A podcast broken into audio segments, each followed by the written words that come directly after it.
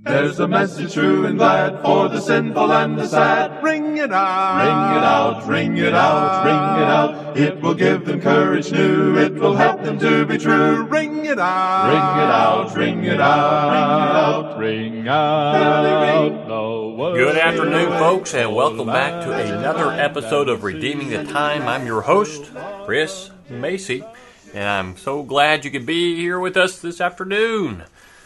Well, it has uh, been a, a great past week. We've gotten some good rain and uh, good things happening up here at the North Valley Church of Christ here in Cave Creek, Arizona. We, you know, we we would always like to have folks uh, visit with us.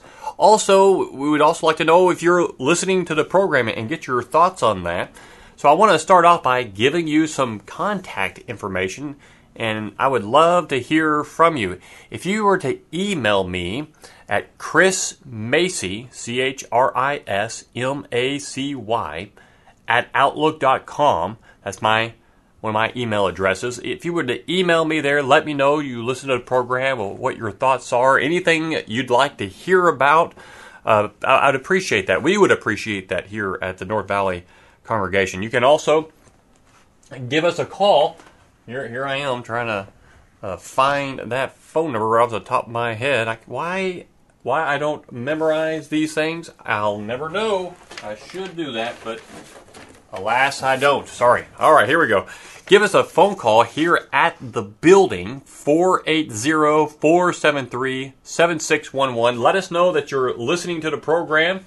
Let us know that you're uh, interested in uh, uh, what your interests are, or maybe if you have a question or topic you'd le- like for us to cover, we would love to do that. And uh, today, I want us to take a look at something from Exodus chapter 1. Exodus chapter 1. Now, I, w- I want to start off by telling you a story. Uh, I gave this uh, the other night here at the building. Uh, during uh, evening services, a story about a, mar- a man in a marketplace in northern India where people would bring their wares, you know, trade them, sell them. I'm not sure um, if India uses the term bazaar like uh, they do in some of the Arab countries today. But this fella, he was bringing, he wanted to make some money. He was a farmer, and he had trained some qu- uh, quail or pigeon, pigeon, no, quail. They, he had trained them to walk in a circle. What he did was he tied a string to their legs, tied the other end of the string to this metal ring, and put it on these sticks, and these quails would just sit there and walk in a circle. So he had these sticks all over the ground. How about 12, 12 of these guys going in circles around these sticks? And I mean, it sounds just kind of silly and ridiculous, and of course, that's probably what everyone else thought as they continued to walk by, not paying any attention to his wares.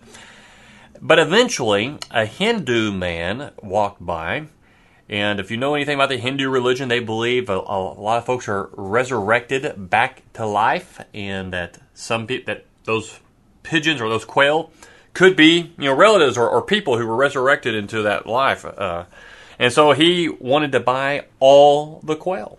Of course, the farmer was more than happy to oblige that. Sold him the quail, and he immediately told him, "Now let them go." Farmer was like, Are you sure you just bought them all? He goes, Yes, cut those strings. So the farmer obliged and cut the strings off of all the quail, but they continued to walk in circles. They didn't leave. Being a little frustrated, he shooed them, ran after toward them. They took off flying, but they only flew a little way where they finally landed and began to again walk in those circles freedom from their bonds. They just kept going round and round and round in circles as if still tied. Exodus, when we hear that word, we probably think of the second book of the Bible by the same name, and it means to leave. It is the story of Israel leaving their slavery in Egypt. But they didn't just leave. God brought them out of Egypt with a mighty hand. He rescued them from their slavery throughout the Old Testament. That is a repeated phrase. Leviticus uh, 26, verse 13, where God says, I am the Lord your God, who brought you out of the land of Egypt so that you would not be their slaves. The night before God led them out of Egypt, he commanded them to celebrate the first Passover. And Moses said this Remember this day in which you went out from Egypt, from the house of slavery, for by a powerful hand the Lord brought you out of this place, from this place, and nothing uh, leavened shall be eaten.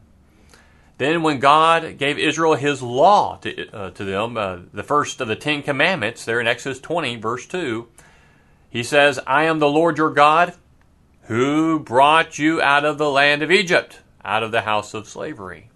When God commanded Israel to be honest people, and he said, You shall have just balances, just weights, just ephah, and a just hin. I am the Lord your God. Here it is again who brought you out of the land of Egypt, Leviticus 19:36.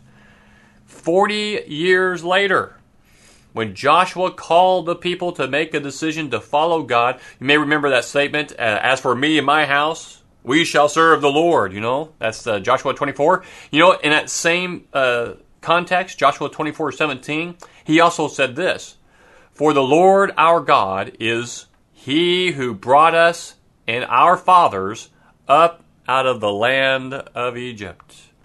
Over and over and over again, God reminded his people that they once were slaves, but he brought them and bought them from out of their slavery.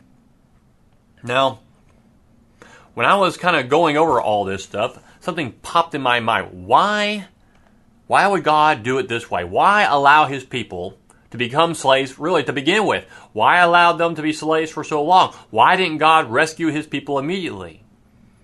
Now we know how they became slaves. Exodus chapter 1, 8 to 14, we're told that, uh, ju- uh, just as our scriptures re- uh, read, we're told how that happened. Remember, the uh, Pharaoh arose who did not know Joseph and all that he had done, and he saw that the people were mighty and numerous. They they uh, were worried that, hey, these guys could overtake us or they might side with our enemies. So they uh, put pressure, they made life hard on them, and eventually, you know, brought them into slavery and used them to build. But the more they tried to oppress Israel, the more they flourished and the more they populated. Millions. Oh, they just became so many. Well, when they first came out of Egypt, or came to Egypt, I'm sorry, when Israel first came to Egypt, they were only 75. 75 of them. Centuries later, when they left Egypt, they were a huge nation. Their fighting force, that would be the men who could fight alone, consisted of over 600,000 men. 600,000. And to put that into perspective, think of, think of it like this. During the American Revolution, when Washington fought against England, the Revolutionary Army rarely numbered more than 20,000 men. In World War II, on D Day, the Allied forces landed about 156,000 soldiers at Normandy. That's a lot of men. When Israel left Egypt, their fighting force was around 600,000 men. It was Israel's slavery that made them the fighting force that was needed to take Palestine. Now, did God need them to be that? He could take them any, any way He wanted. And He proved that. Look at Jericho. But in Exodus 1:12 says, "The more the Israelites were oppressed, the more they multiplied, the more they spread." Not only did they grow into a huge nation under their slavery, but the harsh work that they were forced to do made them a mighty people who were strong and capable of standing on their own if called to war. So, frankly speaking, it was the chains of their slavery that made them ready to take hold of what God had promised them. Now, when God sent Israel down into Egypt, He sent them there to keep them out of the influence of other nations and lands. You ever think about that? You see, the Israelites were never really part of Egypt. The Egyptians were vegetarians. They didn't they didn't like meat eaters. That's what the people of Israel were. Israel never fit in with the Egyptian culture. In fact, when Pharaoh gave them the land of Goshen to live in it, it was because the Egyptians really didn't want that land. It wasn't good for raising crops. However, it was good for grazing cattle and sheep but not so good for raising crops. And so, even before they were made slaves in Egypt, the people of Israel were isolated from Egypt's culture and the gods of Egypt, and from the immorality that Egypt and their uh, other nations engaged in. The land of Goshen was on the south side of any region of other powerful nations. This insulated Israel from the ebb and flow of other cultures and other religions. And so, when they emerged from their slavery, they were prepared to be shaped and molded by God. They didn't worship the gods of Egypt. They didn't live the lifestyle of the Egyptians. They were a people that had been set apart from the world around them. And they were prepared to be shaped by God's kind of morality and his kind of lifestyle that he wanted for them. And Israel remained in slavery for as long as they did because, well, they they never asked God to free them. It's only after Moses was born that we're told in Exodus chapter 2 verse 23 Now it came about in the course of those many days that the king of Egypt died and the sons of Israel sighed because of the bond, because of the bondage and they cried out and their cry for help because of their bondage rose up to God. Now, why would it take Israel so long to ask God for help? Did you ever think about that? Maybe, maybe it's because the people tend to want to do things for themselves, you know? Israel apparently had never gotten to the point, I'm assuming, where they bothered to ask God for help. They seemed to have felt that they could handle all this on their own. But God tells us in James 4 2, you do not have you know how that ends? You do not have because you do not ask. Now, there he's talking about wisdom. But I think that's true of, anything. Especially, you know, if you're in a dire straits or a difficult time, go take it to the Lord in prayer. Essentially, if you don't ask, He'll wait till you do. Until you ask, God will not intrude. You have to want His help enough to ask. And until Israel got to that point, that point where they were willing to ask for help, they were still in bondage to their own agendas and their own preferences. And they would continue to be in bondage until they realized they wanted to be free. Until that time, Israel would remain like that group of quail that had been freed from their bondage. They weren't ready they weren't willing to have God free them from their slavery. They had to want it bad enough to go to Him. Otherwise, you know, they just keep walking in that circle around that stick over and over again. Now, maybe you're asking, okay, Chris, thanks for the history lesson. Why are you telling me all this? well, in John 8:36, Jesus said, he would free us. He said there, If the Son makes you free, you will be free indeed. You know, that's why he came. That's why Jesus came. That's why he suffered and he died for us, to free us. And so, if Jesus came to free us, then everything should be wonderful, right? I mean, we should have no problems. Everything should be sweetness and light, and there no, no issues at all, no problems. Is that how it works? Are your lives? Is your life out there right now? Is your life completely free of troubles and difficulties and hardships? And if you're listening to this on on your uh, on your radio in your car, you know, no, is there nobody cutting you off? Are people driving too slow or too fast? Is well, you know that's con- that's a constant problem. I always have that issue. Whenever I get into my car, the first thing I need to do is pray. Not only to pray that the Lord will keep me safe, but also pray that I will be patient. I am one of those kind of fellows who I want to get from A to B and I want to be done with the driving in the city.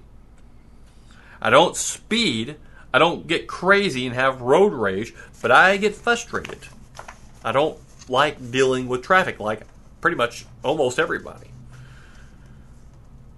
Life is not always pleasant. Life is not always pain free. Why? Well, part of the answer lies in the fact that we live in a fallen world. And as long as we live in this world, we're going to continue to encounter suffering. We're going to continue to have trials. We're going to continue to have difficulties in this life. In fact, Jesus said there in John 16 33, In the world you have tribulation, but take courage. I have overcome the world. Peter tells us in 1 Peter 4, verses 12 and 13, Beloved, do not be surprised at the fiery ordeal among you, which comes upon you for your testing, as though some strange thing were happening to you. But to the degree that you share the sufferings of Christ, keep on rejoicing, so that also at the revelation of his glory you may rejoice with exultation. Trouble, tribulations, fiery ordeal, suffering? Wait a minute. Wait, is, is that what we want? Is that what we signed up for? But that's that is how life happens, isn't it? That's what Jesus said would happen. There are many things that weigh us down. There are many things that put us in a kind of bondage. And there may even be times when God will permit us to be bound in chains. There may be times when God allows chains in our lives. And the reasons he would do that to us are the very reasons that caused Israel to suffer in their bondage. Now, I mean, I, I can look back in my own life and see things where I was in bondage or isolated in ways where I did not like it. I did. I wanted it to change. I wanted it to be accepted and added to the group, and I could not understand why this was happening. And it was like I was in bondage. I mean, it was mainly in high school. I was just a runt little kid, no one liked me. I didn't get beat up, but I was shunned by everybody, and, and it bugged me and it bothered me that even though I was good at speech and debate, even though I was good in theater, the rest of the the uh, kids in those in those areas didn't like me and did not include me. And I remember sitting down with uh, one of the teachers once who was part of uh, teachers of the speech and debate, and he told me that that was one of the the worst classes he had as far as the kinds of kids he had. And now reflecting back on that, it was good that I did not have that influence in my life. Probably, that was good. Perhaps, maybe God was insulating me by allowing those chains to continue to weigh me down. Not that he wants those things to happen to me, but sometimes those things need to happen. Look at Joseph and all the bad things that happened to him. Not that God made them happen, but he used those things to insulate, to isolate, to train him and encourage him and strengthen him in his faith and get him ready for what was to come later on. And so the reasons God would do that to us, the same reasons he caused it to happen to Israel, their bondage. And here's some of the reasons. Number one, God allowed their chains for a time so that they could become stronger, to prepare to take hold of what God wants us to truly have in our lives. One person put it like this No pressure, no diamonds. Because you know, you need a lot of pressure on like coal and things like that to create diamonds. No pressure, no diamonds. There's a, a thing, I'm sure you all have heard of it. Uh, post traumatic distress disorder or syndrome, PTSD, or, or P, in this case, PTDD. It's a condition that describes people who've gone through such terrible experiences in their lives that it unsettles them and throws their life off balance. And back in 1995, researchers at the Trinity Western University, this is in Canada, they found that such trauma can actually be beneficial if it's handled correctly. They call the phenomenon PTG or post traumatic growth. Amongst other things, this is what they found that trauma growth resulted in. Number one, gratitude for being alive. Gratitude for being alive. It's like people who've been in uh, in airplanes and boy, man, the airplane perhaps a, a hole pops open in it, or the, the when the engines goes out, or it drops out, and people are scared. Uh, uh, they're, they're thinking they're going to die, and when the plane lands, what do they do? They kiss the ground. Why? They're thankful for being alive. That's post traumatic growth. There's a positive change in their priorities. I have I've known people. We've read about it. We've seen TV shows and movies about it. True stories about people who have been horrible people, not nice to their family, to their wives, or to their friends, or whatever. And then something will happen. Maybe it's a car accident. They come close to death. Uh, they overcome cancer, or they get cancer, and they're, they're struggling through that. And they begin to realize the more important things in life, and so their priorities change. There's a stronger religious and spiritual beliefs. 9 11 created a lot of post traumatic growth. After that happened, unfortunately, it didn't last very long, but people put up the flag. People flocked to churches. They had religion. They prayed. They came together. What? Why? Post traumatic growth. And there's a sense of control and security through their belief in, in God. A greater, greater meaning in their life, stronger belief in their competence or, or their own self reliance. There's improved relationships, increased compassion. In short, their trauma changed and strengthened them and made them into better people. And one of the things I noticed in that article was that these folks became stronger because of their faith in God.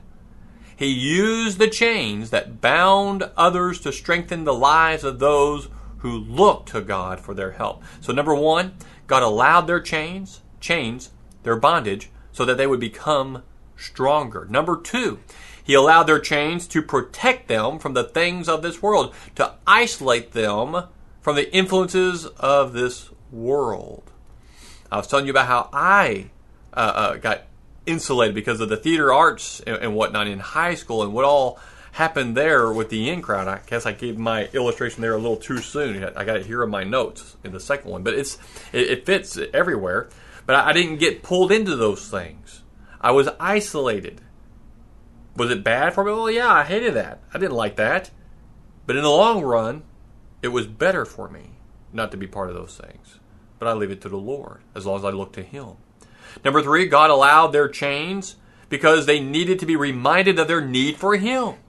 Israel could not free themselves from their chains, and neither can we. Until we ask, our chains will drag us down, even knock us out or knock us down. Someone once said, Sometimes God allows us to be knocked down so that all we can do is look up. What I find interesting about the opening of Exodus there in chapter 1 was that God used Israel's chains to prepare them for freedom. It was when they gave their chains to God that God used their chains to free them. There are many who come to the worship service, you know, on Sunday mornings or Sunday evenings, and they just play the game. They view it as a social club, and the worship service as a religious duty, and they don't live victorious Christian lives because they are bound in chains. And they never have never given over to God. Jesus came to free us from the power of sin, from the chains of our lives. But we can never be freed of those until we make up our minds to give it over to the Lord. We have to get to the point where we surrender those chains to Him. And once we do that, that which once bound us becomes the source of our strength because we will have discovered the freedom from bondage that only Jesus can give us. Don't be like those quail. Don't just march in that circle to the beat of whatever drums nearby you. Be freed. It was for freedom that God freed us, and do not be uh, yoked again to a bondage to uh, the yoke of slavery. I'm mis- messing that up, but that's from Galatians five, verse one. Don't forget what we have in Christ. Hold fast, hold firm to the blessings we have in Him. Pray about that. When you get home today, open up Exodus chapter 1. read that passage. Think about what God was doing for the Israelites. Don't just read the passage, think about it. Why is this here for our instruction and example? What is it that the Lord wants me to learn from this? Look at their reaction, the Israelites. Look how God treats them and what He does for them. It's, there's so many similarities between the Old Testament and the New, because that's what like Paul told the told Timothy. The Old Testament, the scriptures there, are for our example and our instruction, and we ought to use it as such. It will help us in this life. It will help us in our walk with the Lord. It will help us to be a bright, shining light and salt to this world. So I want to thank you again for joining me here this day. Appreciate it. Again, please get on our website. Go to www.nvcoc.net. Click on the radio mic. You'll find this particular program at the very top of the podcast there. Leave a comment, please. Send us an email. There's a contact page on nvcoc.net. Send us an email there. Send me an email personally if you want. Chris Macy at Outlook.com. Let us know about the program. Tell us what you think. And if there's anything you'd like me to look over, study, or talk about here, I'd love to do that. Let us know. Get in contact with us. And as always, may the Lord bless you in all that you do as we continue to redeem the time to make the most of every opportunity. Thank you very much. Every nation, Bring the message out. Sending to sweep away till the better day. It out. Ring it out, ring it out, ring it out, till the sinful world be won for Jehovah's mighty Son. Ring Ring it out. ring it out, ring it out.